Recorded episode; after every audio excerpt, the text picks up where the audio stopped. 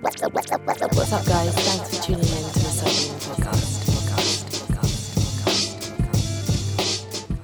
Hey, welcome to Sardine Talks. We're back with a new series of interviews. This year, we won't only be talking to figures in the fashion industry, but also to people who understand the fragility of our planet from a different perspective. I was in East London last week with James Monnington, a freediving photographer and expert in marine ecology. He gave me a unique insight into how important it really is to protect our oceans and all that resides under the surface. We hope you enjoy listening.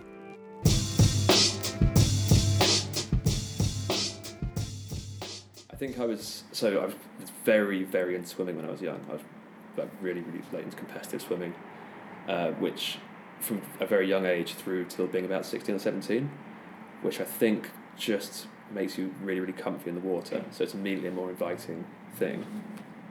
And then just kind of natural fascination with it. My dad's a really big fisherman, and we always had these books lying around the house, kind of like where divers have gone down and photographed wrecks in the English Channel. So super murky and depressing looking.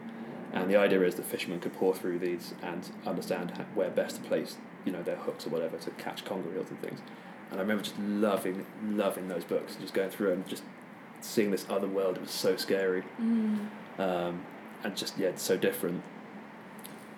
That combined with my parents went to Israel when I was really young. I think I went with them. I was one or something, and Dad had like a disposable camera and just shot so much, just like point and shoot 35mm, really pretty photographs of reef fish in Israel, and that I just used to spend hours and hours and hours flicking through that photo album. You know, the kind of concertina style photo albums, just mind blown every time. Then I guess I got into scuba diving. On and off, I tried it in my teens, but it wasn't something that I really had time to get into.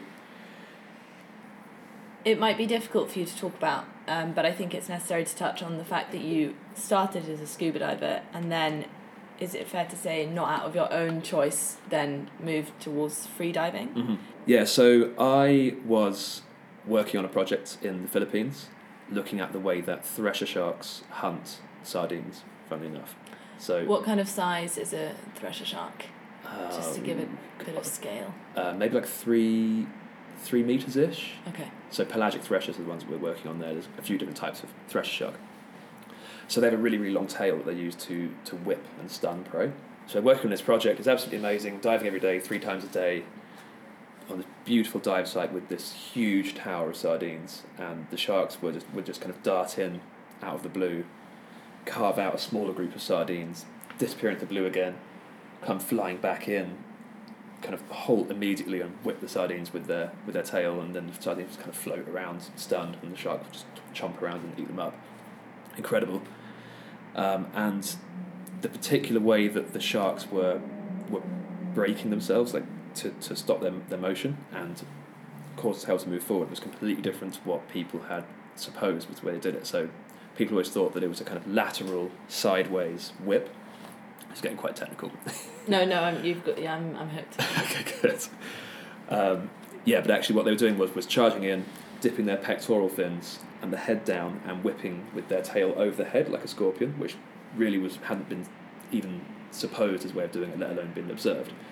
So we spoke to the guy who was running the project, and he said, just film it, we get as much data as we can. So we were diving quite aggressively 3 times a day. It was quite a deep site. So it's scuba diving. And how deep would you say you were? It's about 40 metres. Gosh. So it's still within recreational limits, but probably not the sort of dives you'd be doing every day for weeks and weeks on end if you were just doing it recreationally.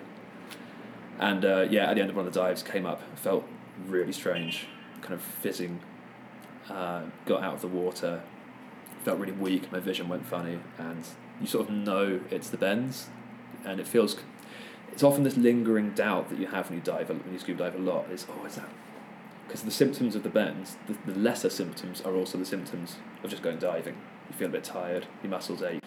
It was such a profound feeling that it went well beyond that, especially the vision thing. The visual distortions were quite Did you intense. Know in that moment? Yeah. And then I stupidly tried to I sort of delayed doing anything about it because I tried to convince myself I didn't have it. I left it like 3 days and went again, and it came back really bad, much worse than the first time. Then that time I was so weak that I had to come out and be put on pure oxygen. And then it's a decompression chamber. Exactly what bends is, because I, before reading about you, also wasn't aware. Sure. Of it. So basically, when you're diving, because you're in a pressurized environment, higher than ambient pressure, you get a very high concentration of nitrogen dissolved in your blood. So it's in solution in your blood.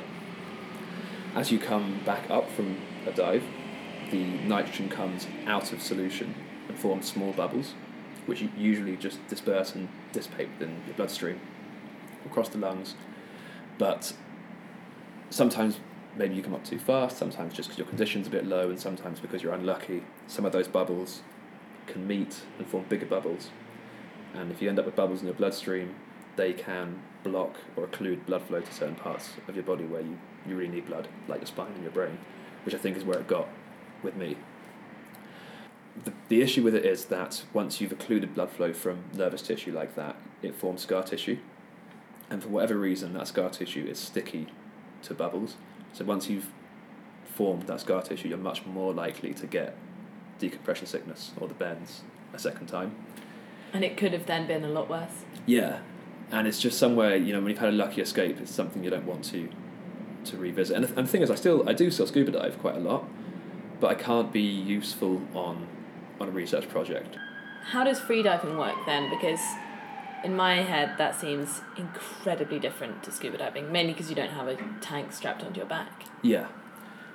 So freediving, freediving is essentially using kind of relaxation techniques to slow your heart rate down and reach a state in which you can hold your breath for a very long time and swim down quite deep in the water. So even an average freediver probably goes deeper than a recreational scuba diver. So recreational limit for scuba divers is 40 metres. And most good freedivers or average good freedivers would do that. How many do you hit normally? How many metres do you go down? For me, like, my max is about 36 metres, I think. But if I'm taking photographs, never really more than 20. There's not enough light anyway. And also when you're carrying a huge camera rig with you, it's really hard to relax enough to drag the thing down. So you're essentially relaxing your breathing so that you're able to hold your breath for a max amount of time. Mm-hmm. And then is there a technique when you go down in the water to releasing the oxygen slowly, or so do you hold it until you've got to a limit and then just let it all out? So basically, because you fill your lungs on the surface at atmospheric pressure, and then as you go down, so say you get to 10 metres, it's double the pressure, so your lungs are crushed to half the size, and then down another 10 metres, they're crushed to, we do the maths, I think it's like a third of the size, somewhere around there. But all you've got in your lungs anyway is a breath full of air from the surface. So even if you didn't lose any air from just trickling bubbles out of your mouth or out of your nose, equalising the mask, you have to push air into your mask to stop it sort of crushing onto your face as you go down. As you come back up, you just feel your lungs just kind of reinflate to a comfortable level. The difference with scuba diving is that at say 10 metres, when my lungs would be crushed to half the size when I was free diving, is that I would then fill the lung with air from the tank at ambient pressure at 10 metres. So it's quite involved, but it essentially means that you're breathing gases at much higher concentrations and a lot more of the gases in your lungs, which is what causes so much nitrogen to get into your blood. Okay. When you're scuba diving. Are there health risks, obviously apart from running out of oxygen, but are there health risks with freediving that are kind of on the scuba diving level? Yeah, so there are, I guess there are health risks, and then there are hazards associated with the sport itself. So one of the main hazards with the sport is that you can pass out, and if someone isn't there to rescue you, it happens quite a lot to spearfishermen You're on the surface, you roll over and you drown, basically. Even if you've already got to the top, you pass out, roll over face down and you drown. But it's very easy to avoid. You'd never dive alone. Do you always dive with someone else? Yeah. I do go out snorkeling on my own, but I wouldn't ever really do a breath hold.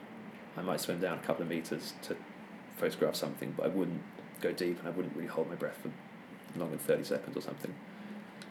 It's just too easy. You feel it. You can feel it coming sometimes with freediving. You get lightheaded, and you know you're quite close to the limit.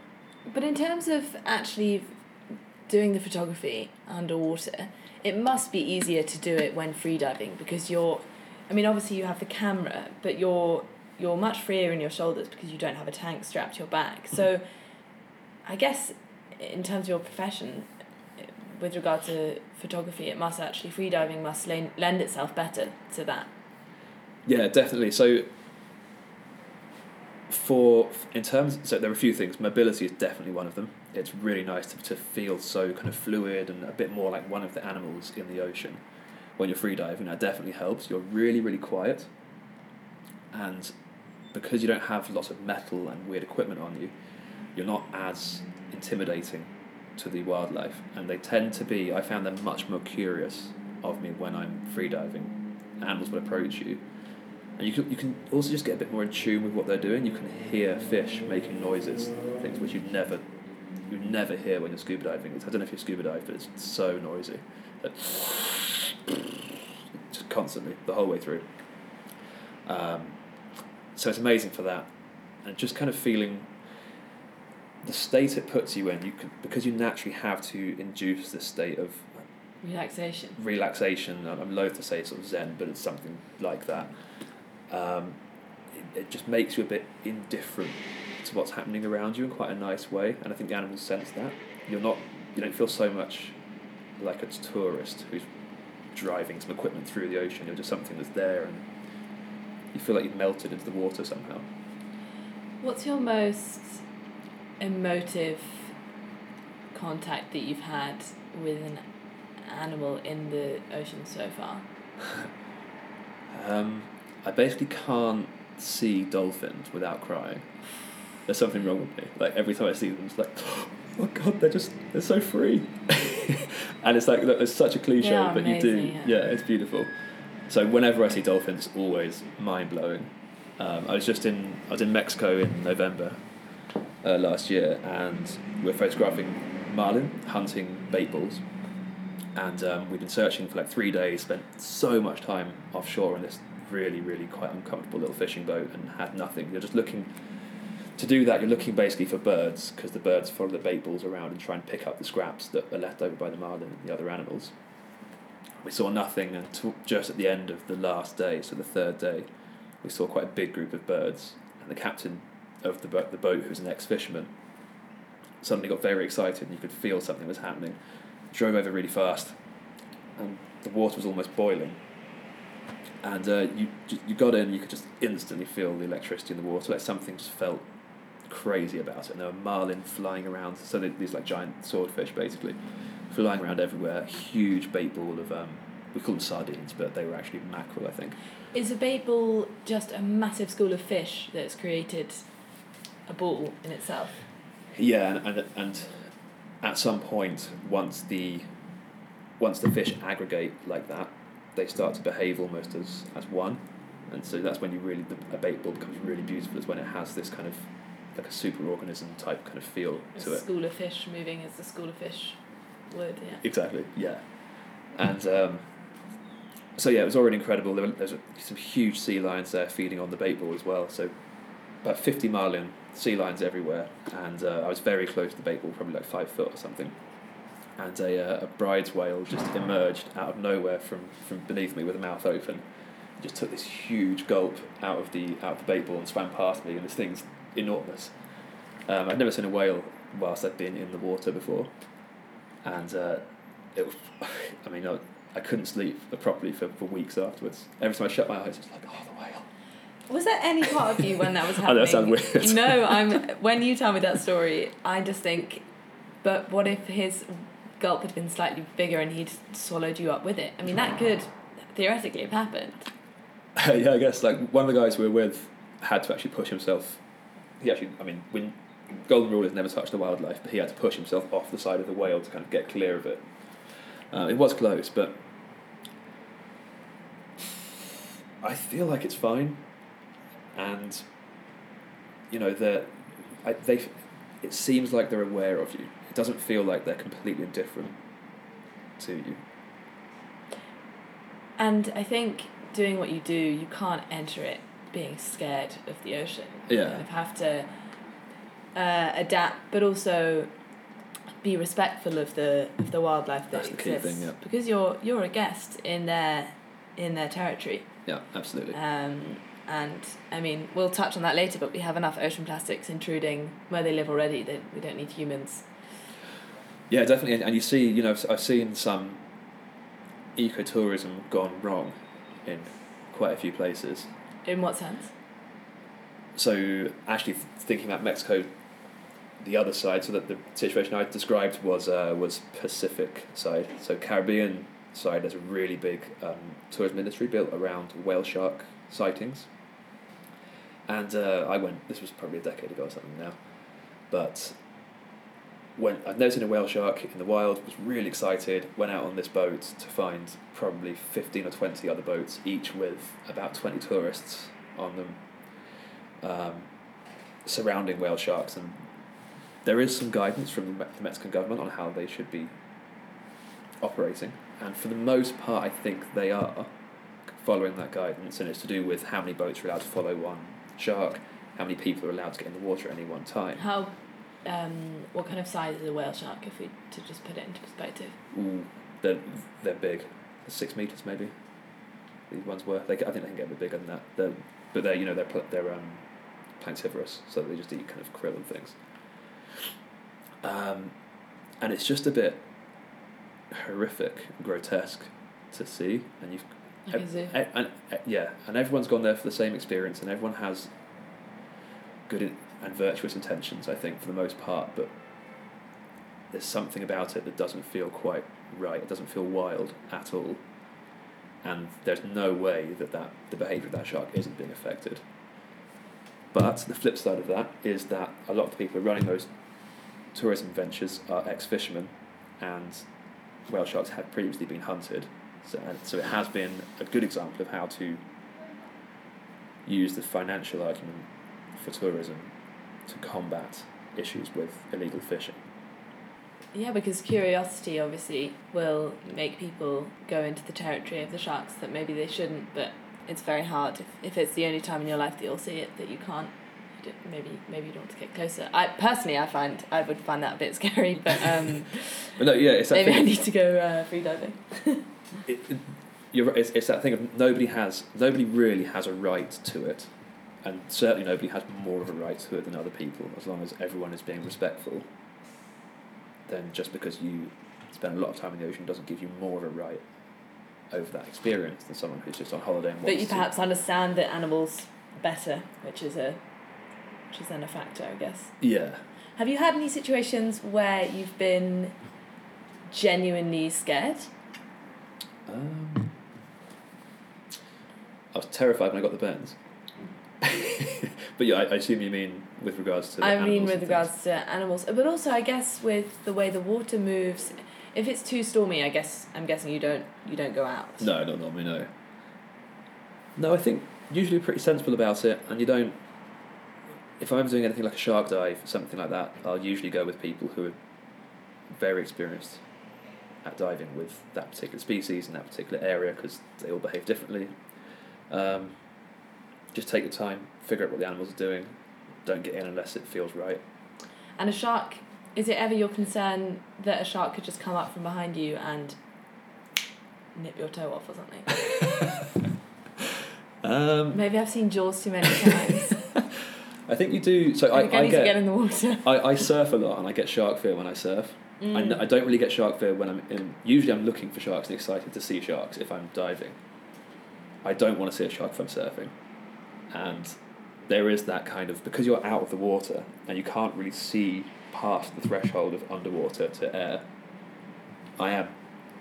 Those thoughts come to your head, certainly. Have you surfed and seen a shark close to your surfboard before? No. Okay. No, it's completely unjustified what I'm saying. No, it's a... Well, sharks think that humans on surfboards look... like, is it dolphins? From underneath, they look like an animal. I can't remember. Yeah, I think they think the silhouette represents like a seal. Yeah. Especially like I think in South Africa where you've got white sharks that feed on fur seals and things. Yeah, I think there's some mistaken identity issues there, but really the numbers are very small, and sharks don't tend to attack divers. It's a big animal. You're in its environment. And sure. It's just a risk you take, I guess. But I think the risk is genuinely very small. I'd like to talk a bit about your photography.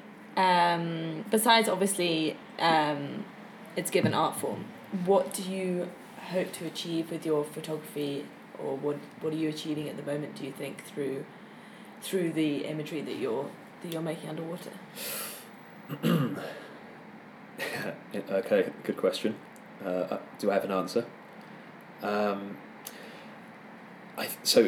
think the first thing is I kind of do it compulsively. It's not, I mean, obviously it's premeditated in the sense that I've set out to shoot underwater stuff in black and white, but I just do it because it's just seemed like the right thing to do. Why the decision to shoot in black and white? Because obviously when looking, most of the photography is very high resolution, very sharp colours, but I also kind of assume that most of the time it's not even like that under the water. Yeah, that's exactly right. I think part of the attraction of black and white for me is that it feels like quite an honest representation of the experience of being underwater in the types of places that I dive. There are times when you're in the ocean and it can be quite intimidating, and it's big and the scale is quite humbling, and I feel like black and white and kind of very wide shots that don't like force perspective too much and try and make the subject seem really bright and clear, it communicates that feeling a bit more. So I think really it's partly just there's nothing that makes me happier than being in the ocean diving, and it's just trying to communicate that feeling to people. Nothing really beyond it. I'd like to say it's a kind of virtuous escapade designed to help engender a sense of responsibility and love for the ocean. I think it does that automatically, though. Yeah, I think if you just stick to what you want... The reason I want to do it is because I love it, and hopefully that's enough. If I can communicate some of that passion, then let that go where it wants to go. What are your dreams over the next years, with not only with your photography but also with your diving? How do you see yourself, let's say, in 5 years' time in terms of this branch of your career? Is a scary question. I listened to myself say that and I said, I do not want to be asked that question. So mean. Such a mean question. In terms of the photography, I would like to start doing specific projects that have a dedicated narrative to them, so more like a journalistic piece that perhaps looks at some work that scientists are doing somewhere or that some community's doing, that maybe incorporates some topside and underwater photography. Are there any creatures or animals or sea creatures that you haven't yet been able to photograph but would love to be able to? Yeah, 100% orcas. That's on the cards for next year. They're just like the biggest, baddest marine mammal. They're huge and they're powerful. I am a little bit afraid of them, and I think, speaking about animals, I think I probably would be a little bit intimidated and a little bit afraid with that animal. It's so intelligent and just so well equipped for eating things that are outside. What do they hunt? Depends on the population. So the ones that people tend to dive with the most are in Norway, and they're eating fish. So they're like a fish-eating population, so it's a lot supposedly safer to get in the water with them. But people get in the water with them in Mexico, and those populations have been eating seals down in Patagonia and things. So... And there have been no documented attacks ever in nature. Only in aquariums, aquaria.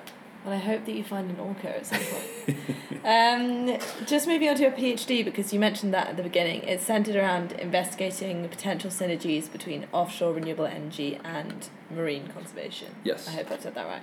Very good. Offshore renewable energy structures could be viewed by some as an intruder within ocean life. Mm-hmm. What's your view on that? Because I guess it's tricky because they're there to obviously creating renewable energy, but then you're encroaching on ocean life in a way. Yeah, definitely. I think there's no getting around that. It's a big intrusive structure or set of structures, especially offshore wind farms are enormous and they're very visible from land, and it's a strange thing to encounter one when you're offshore. So I've done quite a lot of offshore survey work on fishing vessels, and it's an incredibly romantic thing to just steam away from land for a couple of days in search of a particular area you're supposed to be sampling in, and just see nothing but ocean and the people you're on the boat with. And there are parts of the Irish Sea where you really can't do that anymore. And some of the work that I did a couple of years ago at some of the big wind farms there, it would take a day to get out to them.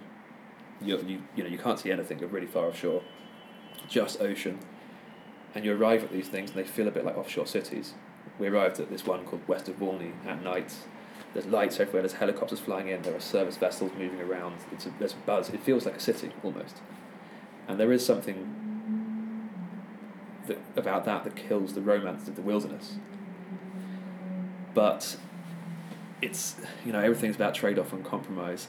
And if those, not to downplay the importance of wilderness, but I think that seems like a worthy trade-off if we're to decarbonise energy production.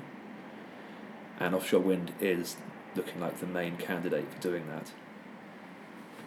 Perhaps in combination with nuclear, depending on what your views are on that. So yeah, for me it's a trade-off that ideally wouldn't have to make, but I don't think there's an alternative. This might seem like a weird question, but has there been any sort of survey into the response from the ocean creatures mm-hmm. towards the farms? Yeah, well, yeah, definitely. I mean, so at any point when somebody wants to build a project like this, they have to do quite a lot of investigative work to figure out the likely impact associated with their project. And there are potentially some quite difficult effects of offshore wind farms, apart from the visual impact we just discussed, or the kind of impact on the sense of wilderness. So the way they construct these things, they're essentially like big poles they hammer into the seabed. So the hammering can deafen and potentially kill animals that are nearby. So there's all sorts of the frequency level. Yeah, it's just so loud, and it's at the frequency that could deafen a dolphin or a seal, or which obviously rely to a very large degree on hearing to navigate and hunt and that sort of thing. So, but there are ways to mitigate that. So you can employ devices to try and scare those animals away from the area before you start hammering. You can surround the bit you're hammering with a kind of what's called a bubble curtain. So you produce bubbles on the seabed, and basically the sound waves reach the bubbles as they move away from where you're hammering, and because sound waves attenuate more quickly, so they diminish more quickly in air than in water, the bubbles kind of kill some of the sound and deaden the sound. So there are things you can do to mitigate those effects, but there are issues with them.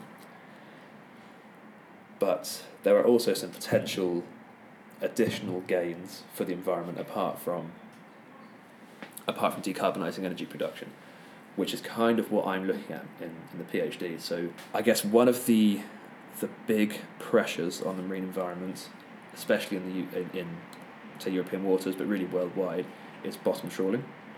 So intermittently combing the seabed for organisms is clearly going to have a very pronounced effect on the organisms that live there, build structures there, the animals that feed on the animals that live there and build structures there. And you can see the way it might topple up the food chain from there. So when you build a wind farm, they typically have been in areas where there has been a lot of fishing, especially in the Irish Sea. There's a really big fishery for scampi. It's called nephrops. It's Norway lobster. It's the species that becomes scampi, as well as a few other things. when you build a wind farm, it comprises these big foundations, and you've got lots of cabling on the seabed. So those two things together make it very difficult to fish within the wind farm. So what you end up with is potentially a de facto no fishing area once you've built the project, because fishermen are unwilling to come in. So there's been lots of talk about whether we might start to see evidence of recovery inside offshore wind farms where fishing has been excluded, which is kind of what I'm dealing with. So I'm using satellite data to look at the distribution of fishing effort and how that changes over time in response to the construction of the wind farm, and then going and sampling inside the wind farms to look at the fish populations and the populations of animals that live in and on the seabed to see how they've responded. And that all kind of links up to a governance side of the PhD, which is looking at... So the UK government is keen to investigate the potential of co-locating offshore wind farms with some of their conservation obligations in order to solve some of the conflict they have in marine spatial planning.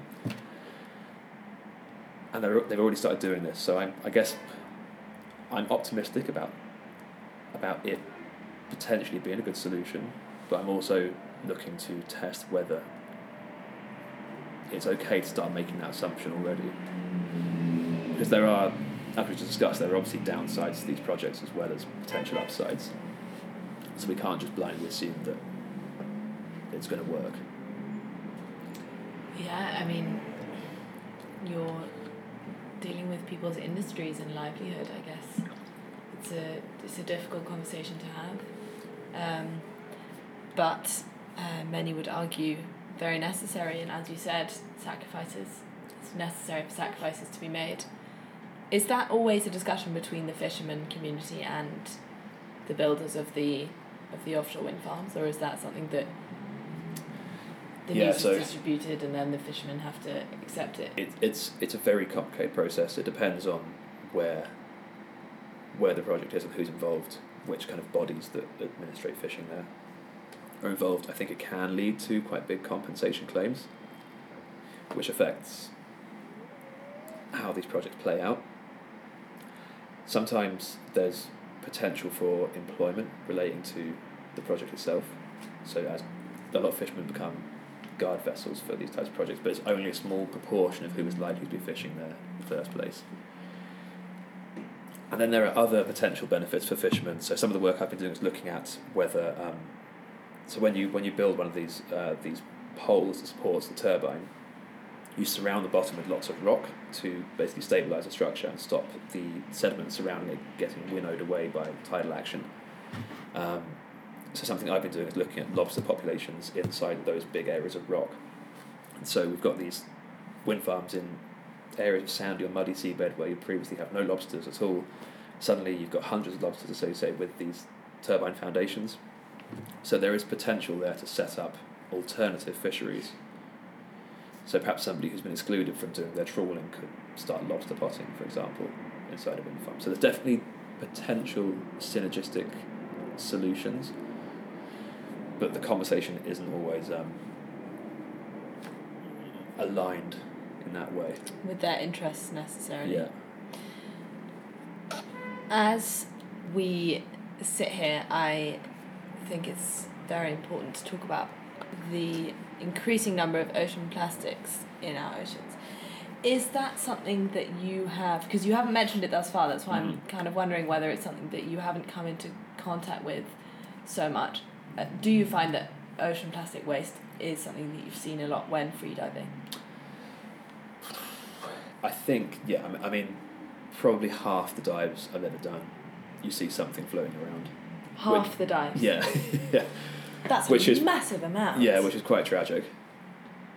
It's and then surfing even more so. You know, when you're on the beaches, where it all gets washed up, it's incredibly evident. Which is You strike me as an optimistic person, which is perhaps then why you didn't mention the ocean plastic, because in my head it didn't even feature, and then you come crashing back to reality when you think about the different energy sources we now have to put into place and. Yeah, and I mean, plastics are inextricably linked to the hydrocarbon industry. It's a byproduct of, you know, we produce it from oil that we suck out of the ground in the sea. So the sooner we move away from hydrocarbon-based fuels, the sooner we can also move away from plastics at the same time. I think, I guess it's interesting that you've picked up that I haven't mentioned it. Why haven't I mentioned it?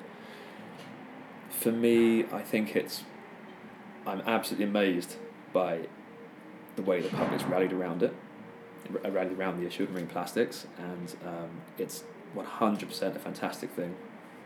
And it's obviously happened because it's such a visible and tangible way of interpreting the way that our actions influence the environment around us, because you can literally see the type of thing that you drink at home.